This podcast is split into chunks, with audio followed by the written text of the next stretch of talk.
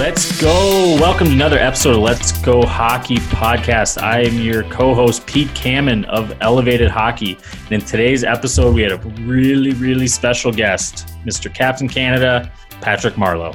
My co host today, Danny Heath with Project Hockey. And uh, yeah, there really needs to be no introduction for this guy. I, I loved his little secret sauce that he has between the second and third period that makes him feel like he's 20 years old again, skating skating the pond. So um, I I love this episode, and I have nothing else to say except let's get it going and let's go. Yeah, this was it was amazing having the opportunity to talk to uh, Patrick Marleau, NHL legend, over 1,700 games. I think we get right into it and let it uh, let the interview speak for itself. So let's go. Let's go.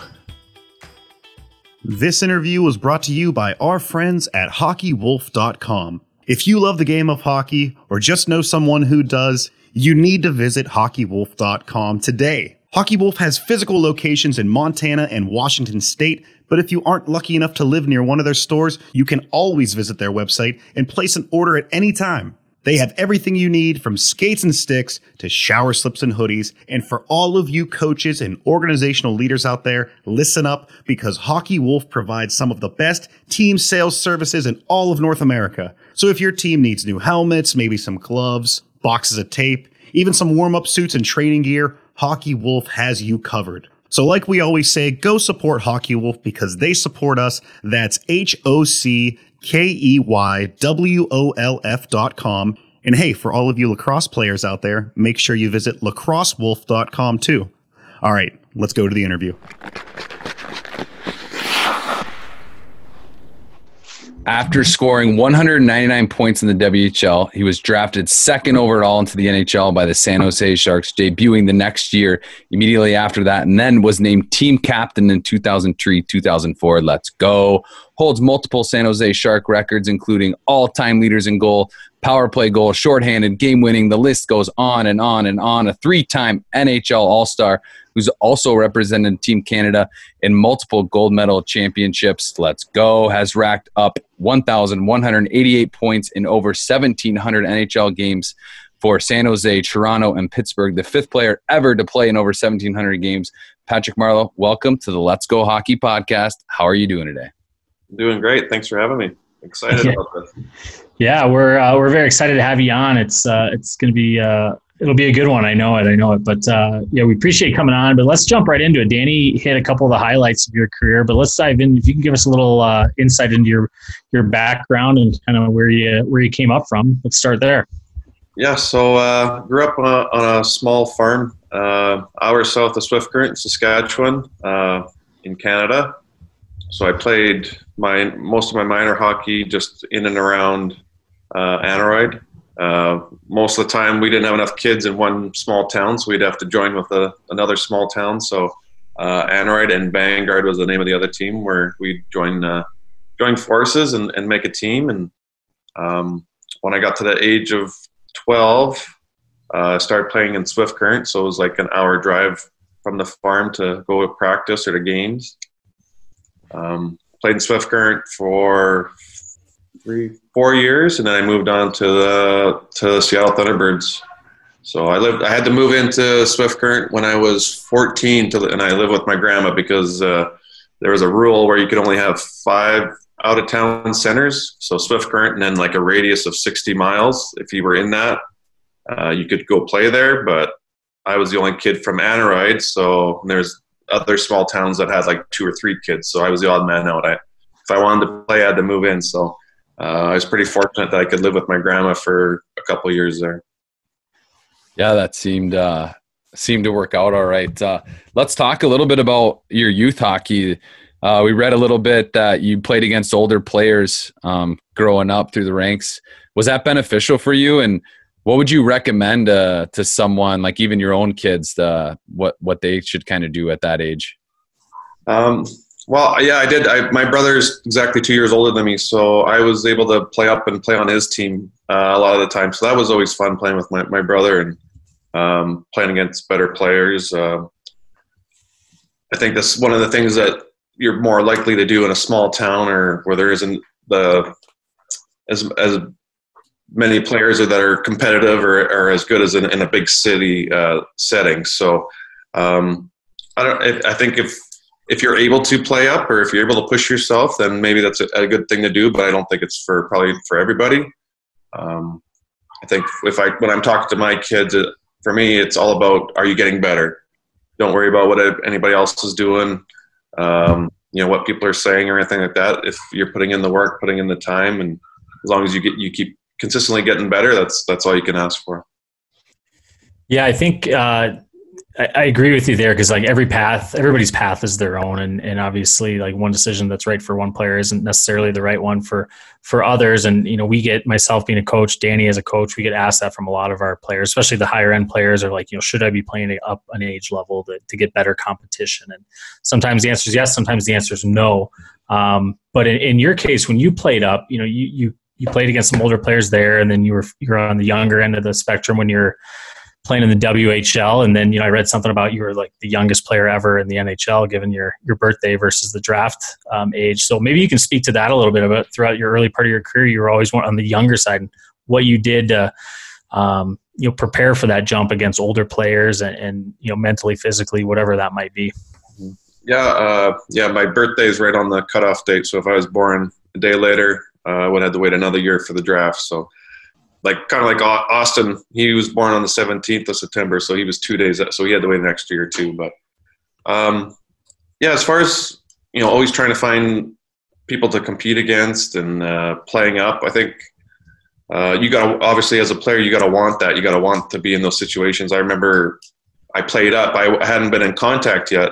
Uh, I played up a, a year with my brother, and uh, you know the very first game my dad was teaching me how to brace myself against the boards and how to take a hit and and all these different different tactics. So uh, you know, without his help and a lot of help uh, uh, from the coaches growing up, uh, that that step up to to contact and to hitting could you know can be scary for some kids, but uh, and it makes you move a lot faster out there, I think too. So you don't get hit. Um, but that yeah. they were very very helpful in, in, in doing that. I got so I got to skate back when I was still playing. Uh, I so I grew up in Phoenix. Um, so I actually grew up uh, not enjoying you as a hockey player because you would always beat my Coyotes. But um, as as I as I got older, I got to uh, skate in the summer. Some of the Coyotes would kind of stick around, and so I got to spend some time with Shane Doan. Um, and I would always just try to pick his brain and, and see what he was doing. And uh, I can remember one time we we're sitting on the bench. Um, and just asked him like, "Hey, like who are the guys in the NHL that are that are unbelievable leaders?" And he mentioned Nick Lidstrom, and then he talked about you a lot. And so you've you've worn the C in the NHL for years and years and years. You were an assistant captain, and um, I'm sure you're a leader in the locker room that you're at right now Pittsburgh. Uh, what's that been like, and and what are some of the things that you do, or, or you see other captains doing that? That is the reason why you're you're so established in the in the National Hockey League.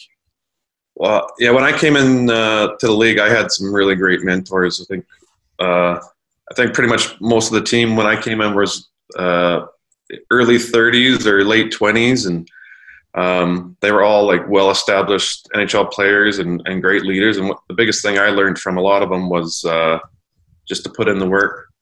Um, you know, be very professional about it. When you're at the rink, you're there to work. You're there to you know have a good time, but work work comes first, and that was one of the, the key things. And um, one of the one teammate I had well, closer to becoming captain was Adam Graves, and uh, some of the advice he gave to me, we he lived by me, so we'd be carpooling all the time, talking about you know different things, this and that. And he said, you know, he saw it before I did. He goes, no, one day you're you're going to be captain. So he goes, and when that when that happens, he said he, he said, don't change a thing, just be who you are, put in the work, uh, lead by example, and you know speak up when when when you have to. But he goes, just don't. He said, don't change a thing. So um, having him tell me that early on in my career, you know, I kind of blew him off. Like, hey, he did, you know, what's this guy know? He's trying blowing hot air, but uh, you know, those words have stuck with me over the years, and uh, that's what I look for for other players that are that are leaders in, in the locker room you know what you know what are they doing on the ice what do they do uh, you know talk talk's one thing but if you're backing it up on the ice then by your actions, even off the ice in the weight room, things like that. That that holds a lot more weight than than just somebody who gets up and does the raw raw talking, but somebody who actually goes talks and then goes out and backs it up. Yeah, I think um, you know obviously there's lots of different types of leaders, but ultimately exactly what you're touching on is such a, a huge key. And I mean that's of a lot of interest to me is that is that someone that's had uh, the success that you've had. Um, and hearing you say that he's just putting in the work and you know the level of consistency you've had across your career and um, you maybe we can talk about that a little bit more about um, you know like in those opportunities you mentioned Adam Graves and, and, the opportunities to be in some of the other locker rooms and, and throughout your careers, maybe when you weren't necessarily wearing a C, um, some of the other players that that that were leaders around you as well, and, and, some some of the takeaways that you you took from them throughout your career. Yeah, I, there's no shortage of, of great leaders. I the, played with Mike Ricci. He was, you know, obviously everybody knows that how hard he worked. How he, you know, always blood or sweat, blood and sweat. who knows what else was on his jersey every game in and game out. Uh, who else was there? I mean, uh, I, had, I lived with Kelly Hrudey my first year, which was huge for me. Um, uh, I'm gonna I'm gonna go back to my first year, so I'm gonna really date myself. But Todd Gill was our captain, Murray Craven, Tony Granato, Gary Suter, uh, Billy Houlder, Doug Bodger. Um, you know, Owen Nolan was on the team. Uh, yeah, I mean, all these these great players. Uh, I learned a lot from them, but also being uh, going to like a Team Canada where you know Scotty Niedermayer was was the captain. You know, heading into overtime after the U.S. tied it up in the gold medal game. You know, just the the calming presence he had in the locker room right before that that next overtime. Just you know, knowing that we were all in it together, we couldn't change anything that just happened. You know, giving up a goal late, it was uh, we were still in control of you know our destiny. Destiny if uh, just stuck with it, and you know that was a very calming presence at that time.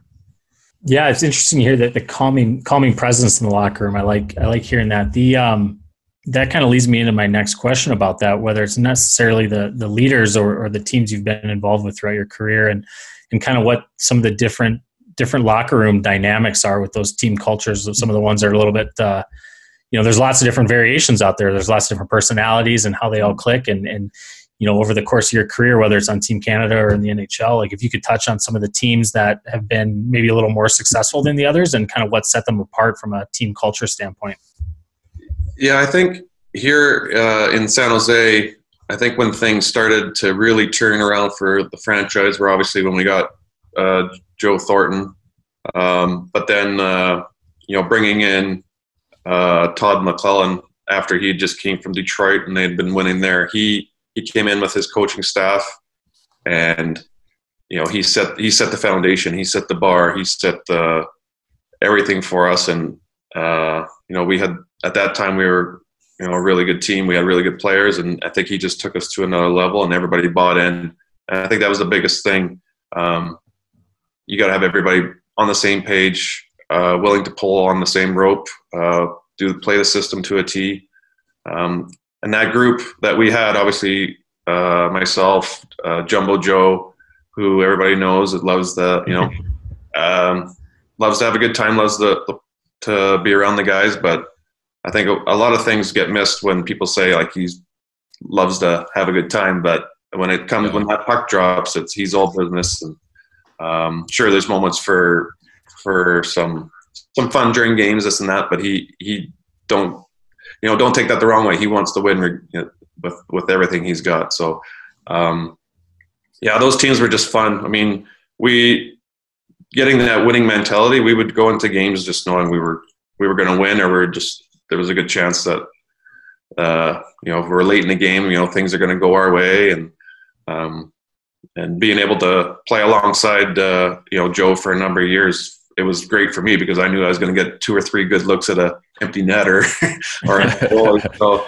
um, it was just fun being being on on teams that know how to play the right way. You know, you're coming to the rink. You know, you're going to put in a good effort. You know, everybody. You know, your teammates are going to put. In, you don't have to. You don't have to come to the rink thinking, "Oh my God, I wonder if we're going to win tonight or this or that." It's it's you know everybody's going to work their butts off and going to give yourselves a good chance of winning. For sure, and I think he just shaved his beard off, right? So maybe he's gearing up to to grow another one out. But um, Yeah, that's awesome the way you talk about him. Can, let's let's jump in a little bit about uh, the idea of being traded. And I know um, whether like I'm sure when you're more established in the league, you have a little bit more say in where you're going and stuff like that. And but what what's that like just moving? Um, and I, I know when I and it's obviously not on the level of the NHL, but I got traded around uh, from a team in the USHL and I was bummed about it. And I remember it being a tough time to to go from one locker room to the other. And then uh, one of my old coaches called me and said, "Quit crying! You just got 22 new friends in the hockey world. Like, congratulations!" And so that that helped me out a lot. Is there is there anything like that or advice for for our listeners that are playing in the junior leagues that you know get called a suitcase because they played for a different team every year and just that kind of that kind of feeling and vibe? Yeah, that's a that's a great way of putting it. You know, you just gained 22 new friends. Um, right. And I think another thing a lot of people are miss when you do get traded, it's a, a, a team wants you. and They want you for a reason. They're bringing you in to, to do something um, for the, for their club. Uh, they see value in you, and um, yeah, I, for me, I was a, able to be kind of on the ends of knowing what you know what may transpire, what may not. So right. Um, that's still sometimes that doesn't even make that doesn't make it that much more e- uh, much easier. But uh, I think you you can you know sometimes better than being completely blindsided. So, um, but sure. but then I think after going through it now, you you get to understand what other players are coming to your team feel or what their families are going through and uh, you get a whole new for me you get a whole new respect what you know what what guys go through, what families go through, and um, take take those little things for granted, like just uh, going to a new spot and like going to a grocery store, getting a place to live, this and that. You know, there's there's a lot that's going on away from the rink that uh, players and their families are going through, and um, you know, you'll get through it and all that. But it's it's a it's a good experience to to be able to relate to players that that are traded or are coming to your club or going to a different club. Yeah, for sure. Um, let's switch switch gears a little bit. You, you talked about uh, Scotty Niedermayer and just uh, how how smooth he is, and uh, obviously he's one of the best skaters to ever play. And a lot of training obviously goes into that, and and the way that is. And I, I would put you in the same class of just a dynamic skater who can get up and down the ice. Um, with ease and sometimes you make it look way too easy which is um, it's it's awesome to watch but what goes into that? Like let's talk about some training routines like in the season what that might look like for you from a week to week or day to day basis and then obviously out of season and um, how either that's changed from when you first started to to now preparing to play in the NHL yeah for sure. Um, well I, have you know coming from a small town um, it was every you know making NHL is pretty much a long shot as it is. So I uh, I was always looking for maybe like an advantage of what what can I do uh, that that might help me in, in further on down the line. I think uh, working out was probably one of those things. I I was just when I came in, I was kind of it was probably the starting of guys working out in the summers more than what what they would. I think when I came in, uh, a lot of guys would come in just to training camp, and that that would be their summer workout or like get it. That's yeah. how they get into shape. So, um, and then slowly, as you could see, people that would come to camp in really good shape, they'd be taking jobs of guys who didn't, you know, put in the work. But that's a long time ago. Now, nowadays, everybody's putting in, you know, getting their their reps in. I would I would think, and uh, teams are doing a lot better job of uh, bringing guys in during the off season and having like mini camps and uh, showing these younger guys how to the proper technique techniques of lifting. And uh, so right now, uh, I've been working with the, the Sharks strength and conditioning coach for a number of years, and uh, I stick around here in, in the summer in San Jose, so I get to work out with with him, or he'll give me the program if I can't meet up with them. And um, but for me, it's always been about uh, trying to trying to keep that explosiveness. Uh, plyometrics is huge for me. Uh, it was huge for me at a young age because on the farm I didn't have a weight room or anything like that. So I'd be, I'd uh, my, I'd pull uh, pulled harrows. So I don't know if you guys know what harrows are. Uh, I had like a six foot by four foot uh, steel rods with lines, and they have uh, spikes that go into the ground. So I, me and my brother, we tie a rope to the one end and put it around ourselves, and we do sprints with it. And um, I think I got it from the rock from watching Rocky or something like that, where he's pulling pulling logs through the woods. yeah, uh, my brother, uh, growing up, he welded a net for us. We didn't have a net, so he welded a net together with uh, uh square piping, square uh, square tubing, I should say, um, shooting off of uh, like a tin, some piece of tin that was somewhat slippery. Um, so we we ended up breaking uh, most of our. Uh, my dad had a shelter up for the cattle with uh, slat fences, but pretty pretty soon pucks were just going through because there was no slat fence there anymore. but uh, just yeah, just over the years, I think awesome. Over the years, it's always been about uh, trying to find a balance. Some years you just you're trying to work on something, or you have an injury you're trying to rehab. Um, but if you're you're going to play for a long time, you got to try and switch things up and not keep doing the same exercises over and over again. So, um, for sure. But but for me, it's it's trying to get as powerful and lean and as fast as I can in the summer and, and try and hang on to that throughout the season. And going into the season now, teams are really good about having team workouts.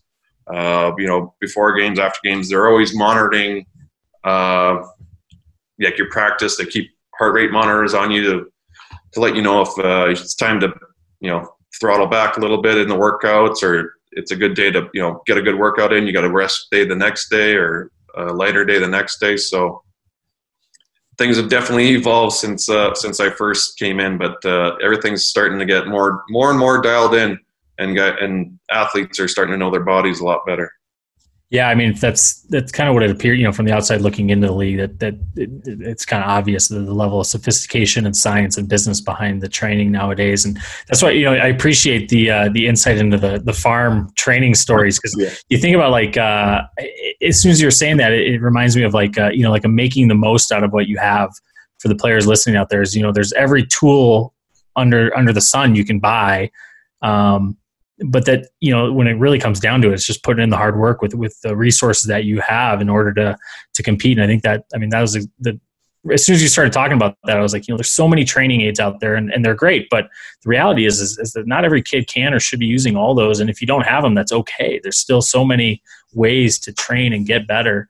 Um, I know that's a big piece of what Danny does um, in hockey is letting kids train with just a stick and a puck and a you know, in a, in a, in a ball and, and ways to get better with, with body weight exercises. And so I think that's a huge takeaway for players. Well, yeah, and especially right now during what we're going through right now, a lot of people can't get to, you know, their, their trainers or their, their gyms. They're, they're, they got to find different ways to, to exercise and to, to keep their game up to, to par at home with what they got. So it's, it's actually pretty funny. I, I was going through uh, my closet and I found the book. I had a Paul Coffey uh, book that was uh, they handed out at like uh, convenience stores, and in there it had a bunch of exercises and and things you could do to get better, some drills and that, and uh, that's that's what I used for a long time. And um, my dad actually, I said I wanted weights. I wanted weights. He goes, just go do body weights, do this, do that. You know, he didn't he didn't think I needed the weights. He didn't want me to bulk up too young, but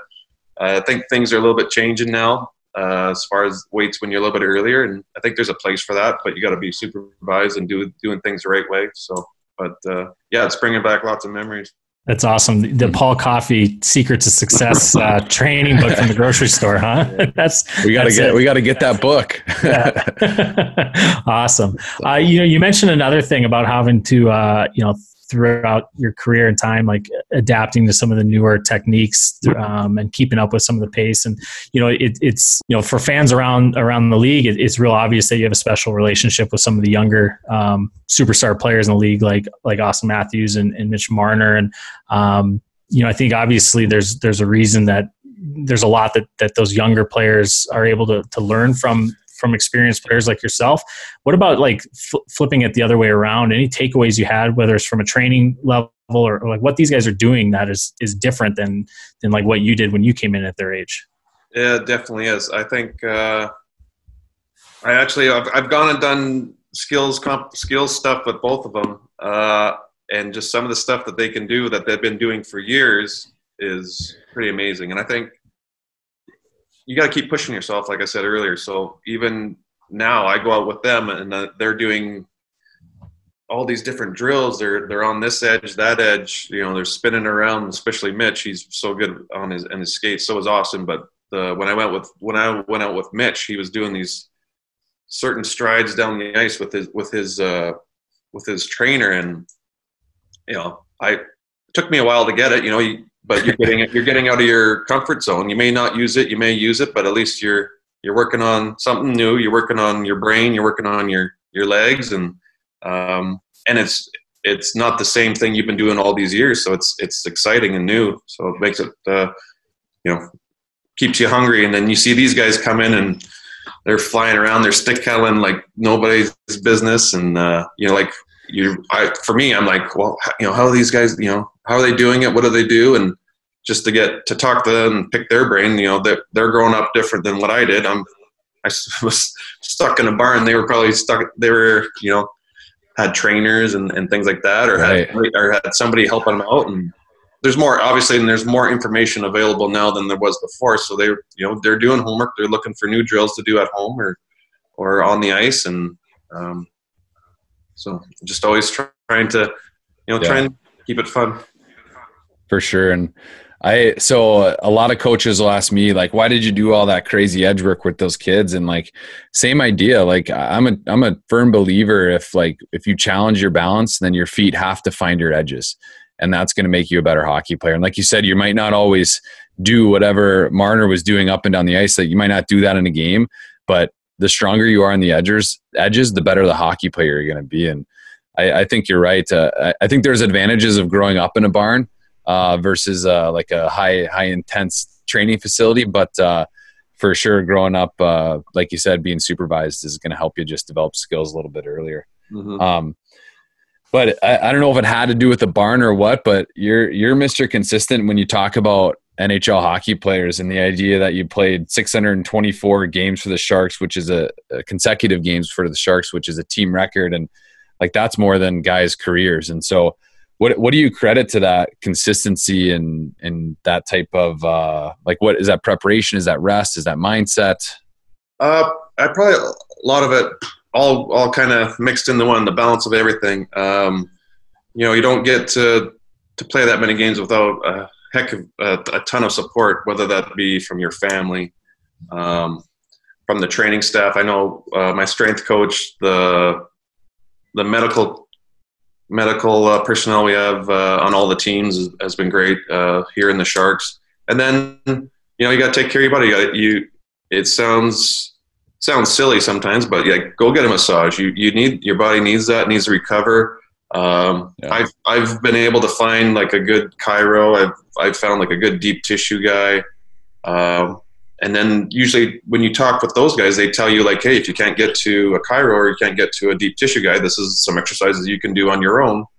So you, you know, you're you're just enhancing your chances of keeping yourself, you know, ready to play and being able to do that. And obviously, I'm sure there's a few times where I probably shouldn't have scrapped them on, maybe too sick or hurt, but uh, you know, find a way to get get through it. And um, that's hockey. Yeah, I love it battling through. Uh, well, let's let's switch gears here a little bit into uh, into coaching. You know, I, I'm a coach. Danny's a coach. Um, that's part of the the audience of who listens to us. And if you look back on some of your career, whether it's youth hockey or, or major juniors or in the NHL or, or, international competition, are there? Can you point to any any significant coaches that that made a real positive impact in your career, and maybe how that um, how that helped helped with your path? Yeah, I have. Uh, well, obviously, my dad was, you know, first and foremost my, my coach, but uh, and you know, all the everything that he did for me obviously helped me get to where I was today, or where I am today. Um, but I, uh, he had a he had an assistant coach. Uh, my when I was uh, Atom was 11 and under back then. They always keep switching the. Now my kids are going through it. I don't know birth years and this and that. Now was just yeah. So I was Atom. I was 11, 10 and 11, and uh, coach's name was Scott Fraser, and he just made the game fun. Uh, and he was always, you know, I was one of the better players, one of the, you know, fastest kids and, and things like that. But he took the time to challenge me. You know, uh, whether it be in a game, he, you know, what could you have done different here? Or, you know, in practice, he'd be harder, harder on me or, or things like that. But he, it was always with a smile on his face. He always had this great passion for the game, loved hockey. And, uh, it was just fun being around him. And, uh, I love, he still, he comes to, to watch me play in Calgary now. And, uh, I just love, you know, seeing him again. It's, it's, uh, brings me back to, when I was 11, 10 or 11, and some of the you know some good memories back then. And uh, you know, um, he was definitely one of the one of the coaches that I, I still remember. And there there was a lot more that uh, that also helped me out throughout my career. I'm sure. I'm sure there's a ton, and I I we've had a lot of guys on this podcast and girls on this podcast, and um, I think the idea of just like that type of impact that a coach had on you at such a young age literally fueled you for a lifetime of hockey. And I think it was Lyndsey Fry um, we had on here. She's a U.S. Olympic hockey player, and she just talked about uh, the job of a youth hockey coach is to make sure 100% of your players play the next year. Like that's what a youth hockey coach should do. And I was like, that's the best advice I've ever heard from anybody ever. And so I, I, love that idea. And now, I mean, you've taken on some responsibility as being a coach now, just with your your kids recently. Is that is that something that um, you do just because you're in hockey, or I mean, is it something you're going to continue to do? And what's that what's that all looking like? Um, I I, li- I like it. I think uh, it brings out a new uh, new twist to the hockey world for me. I think one of the first time I was coaching uh, was coaching my oldest son in, in in Phoenix in a tournament after one of our seasons, and uh, you know, from from running the door, trying to make sure all the kids get the same amount of ice time to try, you know, yell and try and get them off. And but the biggest part I found is like you don't really have that much control as a coach. You just you put them out there, you try and tell them different things, but the biggest part is I wanted all the kids to do so good when they got on that ice. You know, you just feel that that energy for them. You feel that you feel that you just want them to have success, and I think that was that was probably one of the coolest things that, that I get from. Uh, and I just love being around my boys, just uh, you know, being there for them if they have any questions, or even for the other kids. And um, if I can, you know, having gone through coaches that I have gone through, you, you're going to remember, you know, a thing or two from each of them. So I'm just trying to give them the, you know, one or two things that uh, that they can take and, and build off of. That's great. Yeah, I um, now, how many? How many are all four of your sons playing now, or is it just the older ones? Uh, yeah, mainly the older ones. But my five-year-old probably start next year, and he he's the he's usually the hockey crazy one right now. I have to go sh- have to go shoot with them or shoot on them all the time. So it, it, the four of them they get down there and they'll play mini sticks for hours. So it's pretty fun. Very cool. Yeah, I've got my uh, my oldest boy is five as well, so he's going to be starting hockey next year. Kind of in the same boat, and um, you know that's where for me coaching uh, you know I, i'm currently coaching a college team and and and so making that switch I'm, I'm anticipating in the next couple of seasons from coaching you know men at the college level to coaching uh, you know atoms or termites you know the, the 6u and 8u is going to be a total mind mind bend for me and total mind shift which i can only matter like it's only magnified being coming from the sharks locker room to the junior sharks mite program right it's got to be a uh, a big change. But maybe if you can, I mean, you kind of already mentioned it, but I, I wanted to see like kind of what you you talk about, whether it's with your sons individually or or with the team collectively, like some of the major takeaways when you're the coach um, that you've taken away. You know, we we touched on the fun and, and that, but like. Um, if there's any, you know, from the game, like things that you really want your your teams to focus on um, in in training and practice um, to help them develop as a young hockey player. Yeah, I think I always find myself talking to my boys, or even mostly my my oldest one right now, because he's really into it and, and wants to continue on. Is uh, I'll be giving him advice, and I'm like, "Hey, that's good advice. I should take. I should take it too." But uh, I think I, I might have said it a little bit earlier. I just in practice, I want them, even if it's a drill they've done a hundred times, to to do it the best that they can, uh, to get better, to get better at it, uh, to get better somehow, and especially in practice, and then you know when you put in the work and practice games are where you just let it flow you let it you go out, out there have fun um, within your team structure obviously the little kids they're they're all over the place they're they're having fun and you try and teach them their positions uh, when they're younger but the, the older one I, I want him to I tell him that he, you know, you put your best foot forward you, on that day. You got to be able to look at yourself in the mirror after and say, "Hey, did I did I give it my all today? Did I give myself the best my the best chance to be recognized or to be uh, helpful to the team?" And uh, for me, that I think that what that all comes down to is putting in the work, putting in that that effort uh, for your for yourself, but also for your team. Yeah, I would I would agree, and um, Cameron kind of alluded to it earlier. Just just the stuff with online now and how um, what we're doing here. Um, the idea of just doing the work and uh, like we i put out hockey drills for kids through my my program um, daily and it's not fancy it's not this crazy stuff it's just like here's the drill do the work put it in and let's get better and at the end of the day you can tell that you're getting better and so I would agree with you on that. And then um, there's a whole nother side of that, right? Like there's the coaches side, and now that um, obviously you you haven't coached at a an NHL level, but I'm sure some days it might feel like that for you.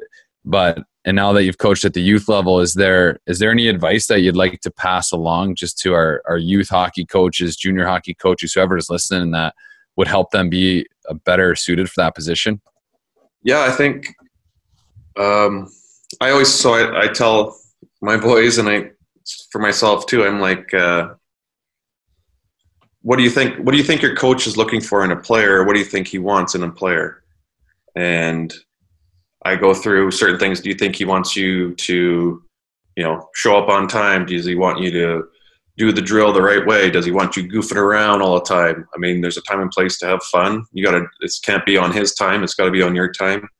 Um, and all these things that you do to to show your coach that you're re- ready and willing to play, willing to put in the work, is only going to let the coach know, hey, this kid wants to play. He's doing what I ask of him.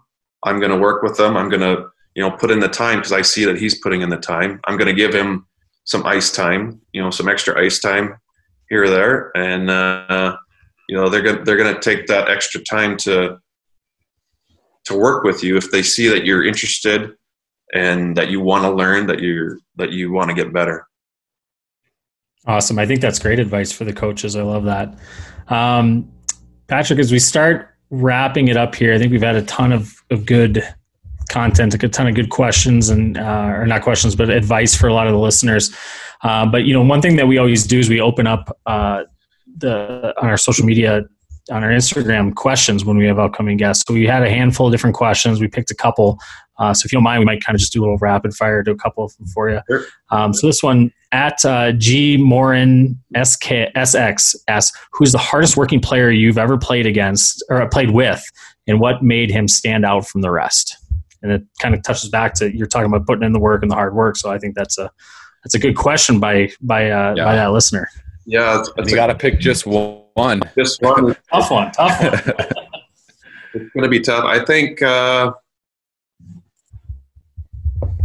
you know, probably the, both Joes that I played with here, Joe Thornton and Joe Pavelski, they both uh, they put in the work ice, but they also put the work in off the ice uh, in this in the summers, getting you know in the weight room, things like that. But also the way they they thought hockey and they were they've been really passionate about the game for a number of years. But uh, yeah, this just thinking about it, um, you know, doing the right things in the offseason, taking care of your body, uh, and then when it comes game time, just putting it all out there. And those those two guys probably best exemplify that. Plus, it doesn't hurt to be the world's best uh, at tipping pucks like Pavelski is. Well, and that's something that's something you I would see him working on daily. Um, yeah. Him and him and Brent Burns, uh, they would they would line pucks up and they would shoot, and you know that that a lot of that just didn't happen by accident. They were working on it, both of them, uh, in practices and before games and things like that. That's the and that's the biggest piece of advice because. I mean, as a as someone watching them play hockey, you just see him tipping in goals and, and celebrating out out on the on the rink. But what you don't see and thankfully that's the beauty of social media is you you are starting to see a little bit more of that behind the scenes stuffs but that that's huge advice to know that those two players they're not the best at what they do by accident they didn't just fall onto it and so mm-hmm. that's cool to hear that yeah. um, Second, second question is kind of our last question that we'll we'll toss out to here is uh, from Corey Lieberman, um, and this one I'm kind of interested in. But he, asks, "Is it is it true you take off all of your pads between periods and jump in the cold tub?" It is true. I uh, between the second and third uh, period, I'll get undressed and I'll hop in the shower, then I'll hop in the cold tub, cool the body down, and then I'll get dressed back mm-hmm. up right before the coach comes back in for his uh, speech. So I get, I can get about probably about four minutes in the cold tub before I have to get out and get dressed again. So when did uh, when did you start uh, doing that? Probably about eight or nine years ago. So funny story. Like when I first started, uh, I think Tony Granato, he would get undressed and shower, and I'm I'm sitting in the locker and in the locker room in my stall, and I'm 18, 19 years old. I'm like, are you kidding me? What is this? What, what, am I getting myself into? There's guys getting undressed, hopping in the showers, doing stretches, doing this, you know, and here I'm just, you know, just waiting my turn to get on the ice, you know, uh, playing third or fourth line back then. So, but I just, uh, I don't know, must have been on, I don't know how it happened. I got into cold tubs and, you know, reading about uh, recovery and things like that. And that was one of the things. If you, your body temperature is cooler, your muscles fire faster. I read that somewhere, and I was like, all right, let's give it a shot. And uh, when I do it, I feel like when I start the third period, I feel like I'm starting the game in the first period. That I'm full of energy and uh, nice and ready to go. That's uh, that's awesome. I wasn't expecting that to be a true story, but uh, you you must have getting undressed and dressed to a science. Is there is there a little superstition there too? Like, do you have a a couple superstitions in your pregame or postgame stuff that you do? Um, no, more routine. Like I'll I'll start getting dressed at, around the same time, but I don't I don't have to be at, at the exact same time. Um, I don't put my left on or right on. I probably do it without thinking, but yeah, I'm not mentally thinking. Okay, left shin guard, right shin guards. I'm just getting dressed. So um, yeah, I find if you find a routine, uh, it's pretty easy to get it keep that routine going. But if you if it's a superstition, then that's when you get into the mind games. Personally, that's what I think. So. Hey, what are so you're talking about going into the cold tubs between periods, and and that that makes me wonder. Um, what are some of the other guys you've played with it, between periods, routines, or you know, whether they help them focus? That's maybe something that maybe is a little on the norm, or something that's a little out of the norm too, that we out on the outside looking in might not realize. Um, well, I think there's there's some guys like I know Scotty Hannan. He would he was a shower guy. He would get undressed and shower. He probably did it before I did. Um, uh, I think some, sometimes guys are they'll go get like a piece of if they're hungry they'll get a piece of toast or a gels. But a lot of guys have uh, you know either some pill, uh, some kind of pills in their stall or some gummies, some from Fast Energy. Um, yeah. So it's it's kind of routine stuff, but uh, trying to think if there's anything off the wall, but no, uh, cold cold tub jumping in the cold tub pretty much takes the cake right now.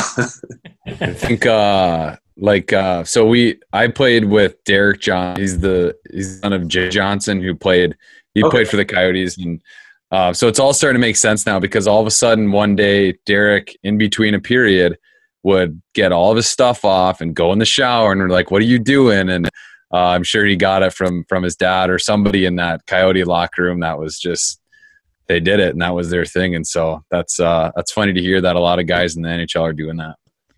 Well, I think with that, I think we can start uh, closing it up here, Patrick. We really appreciate you coming on uh, the episode with us. Uh, any any final thoughts you want to leave to the the listeners, the players, parents, or coaches out there?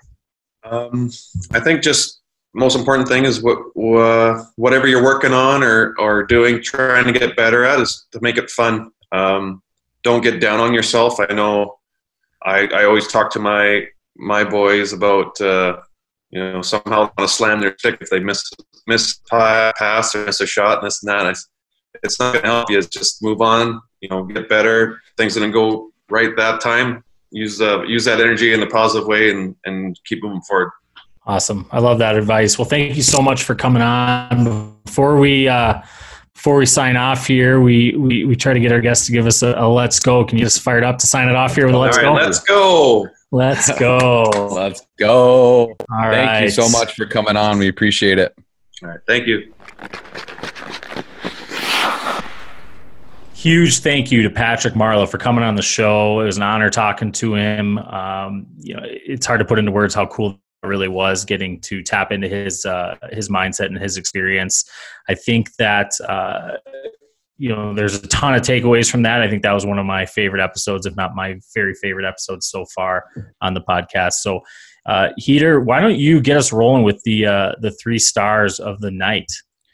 Three stars, uh, and you got my wheels turning about what my favorite episode was to record. Um, and so They're I'm all thinking, good, right? Thinking of that now, but that Marty Pavlich one, which will be coming out after this one, I believe. Well, that was the coolest conversation. But enough about him for a second. Um, three stars. Third star would have to go out to the idea that this man, this legend in the hockey world, takes all his gear off, gets in the ice bath for a few minutes, and then gets in the shower, gets his gear back on. He says he feels like he's starting the first period again. Like to me, that's crazy. And uh, obviously, you can't do that in a youth hockey game because one, there's not always a cut in between breaks or in between periods, and then two, sometimes it's not that full 20. But what what I would take away from that if I'm a listener is that taking care of your body is just as important as training, is just as important as doing uh, or as practicing and shooting pucks. Like taking care of your body is huge because this guy's played well above an average, more than an average career, right? Like he's got. I'd be interested to look at the average length of a hockey career. Yeah, and he's and in 22 where- seasons right now. 22. It's insane. So I bet the, I mean, I don't even know what the average, probably like five. So it's crazy. Uh, third star goes back to when he was a kid living on the farm and talking about like that, that was training. And the idea, like, you don't always need fancy equipment. You don't always need this or that. Like, you just need to do work and you need to get better and find whatever it is and, and train and, and, and get better. And I love the idea, like the farm, the farmhouse mentality of just, of just doing the work. So, those are my two big stars. Sorry, I rambled on there, coach. First star, what do you got? How awesome is that? Just strap some rusty old farm equipment to your waist and run through the field or like Just get after it. shoot some pucks at the barn and, and see if you can knock some holes in it. I, I think it's awesome making the We should start a we should do a camp in Montana where it's just farm stuff like just that. barn hockey. We're just shooting Farm pucks at hockey. Yeah. Um, no, first star of the night. I think you know it- this one.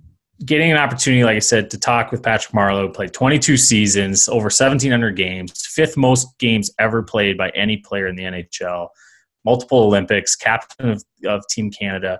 You know, being able to tap into his thoughts on leadership was really cool for me, and hearing um, not only hearing about his journey, but really hearing about what his you know what he thinks it takes to be a, a leader. And you know, he's a you can tell talking with him, he's a, he's a modest guy. You know, he. Uh, uh, Uh, from anybody, he he has more right than anybody to probably be not modest about what he's got, and he's so humble, and and he's still like one of the most effective leaders in the NHL. He's been captain of multiple teams, and you know I think that's a huge takeaway for people that the guy has accomplished so much in his life and in his hockey career, and yet he's just a down to earth, humble person who people have respect for and are following, and he's leading into game, game after game after game, seventeen hundred times, and I, I think that's a huge takeaway into into you know his his leadership um, you know on and off the ice and in the locker room and, and the culture that he likes to help solidify in that locker room whether it was with san jose or or toronto or, or now with with pittsburgh and um, you know wherever he might wind up after that so i think that's a pretty cool uh, takeaway for for players and coaches out there um, so yeah, that we're gonna wrap that up with the, the first star of the night. I'm gonna throw one one random here. This is an extra bonus one, Heater. I hope you don't mind here, but um, you know, I think I think there was a really a, a good takeaway, and I want to have your opinion on this too. The takeaway that he had about um, playing up, playing up. You know, he he was pretty dominant, and he played up on his brother's team, and and was pretty dominant then. And you know, generally, I'm not really for players playing up, but I think there's some exceptions to that that rule, and I think you know, obviously, he's an exception to that rule, but. Uh, I, liked hearing his rationale of why it worked for him and the individual decision making of that process. What, was, what are your thoughts on that? Uh, there are exceptions to the rule, and I have yet to find a player that I know personally, and this is no nag on anyone that I've coached, but they I've had a lot of players move up and play, you know, ahead, whether it's in squirts, peewees, leaving early, and none of their careers, and I guess they're not over yet, but none of them have ended up, or at least they're not on the trajectory as Patrick Marleau, right? And so that's obviously an anomaly. Hopefully, I'm saying that. Does that sound right? Anomaly. You got it. Or is that that board it. game? That might be that board game, Monopoly. Um, and so the idea that I, I do think it's okay to move up, but the whole thing, like, are you getting better? If you get up there and you end the season, you play on the top two lines and you have a, a decent season, did you get better though?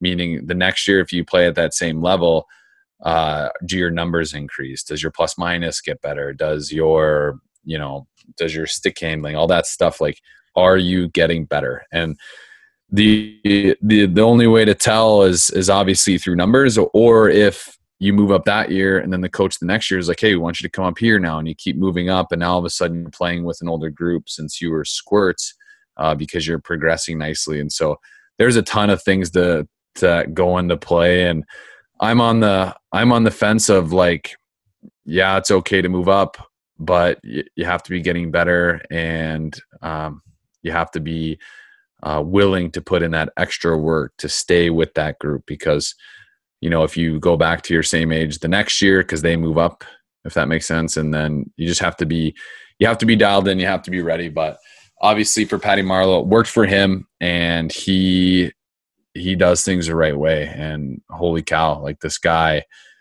I hope he gets a Stanley Cup because I think that's the only thing obviously that's keeping him from being one of the greatest to ever play this game. So totally hopefully he goes out and gets it. Hopefully he gets traded to the Wild next year and they win the cup. Um, so that's where I'm at. hey, I've got uh, this is a funny side story. I know this is a long outro, guys, but bear with me here because this is worth it.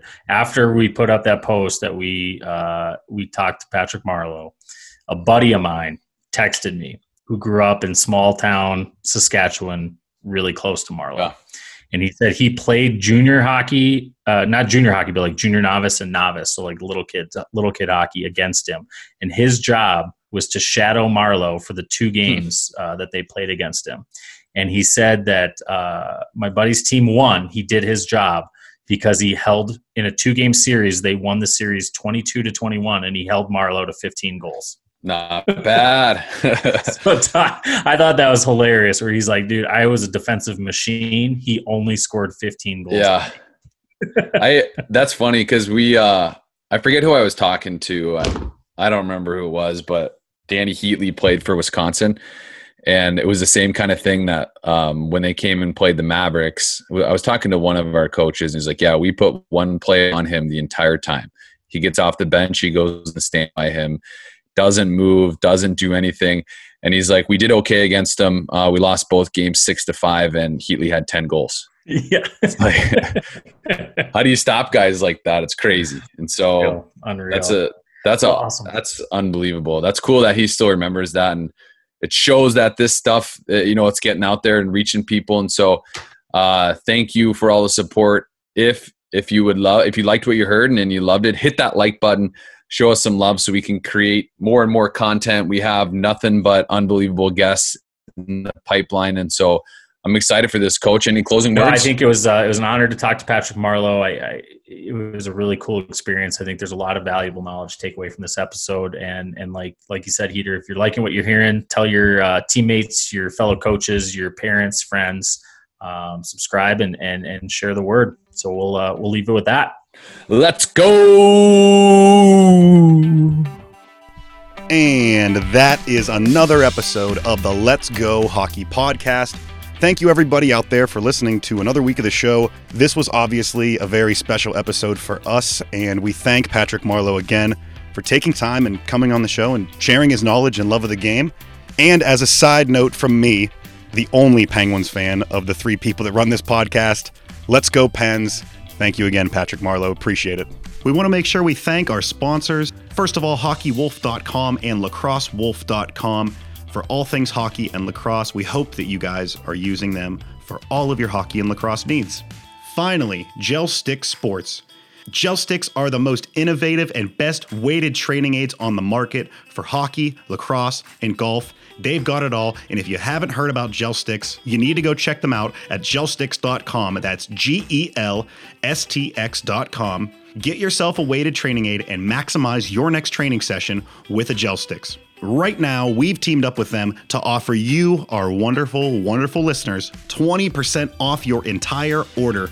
Go visit their website and fill up your basket with all of the training aids for any sport that your heart desires. Then use promo code Let's Go at checkout. That's L E T S G O at checkout. Save yourself 20%. Get a training product to help you maximize all of your time off the ice, on the driving range, whenever you're shooting in your backyard hockey, lacrosse, golf, they've got it all. So go to gelstx.com today and let them know that we sent you by using the promo code Let's Go. So thank you so much to GelStx, and thank you, the listener. You know we love you, and we couldn't do this without you, and we'll see you next time.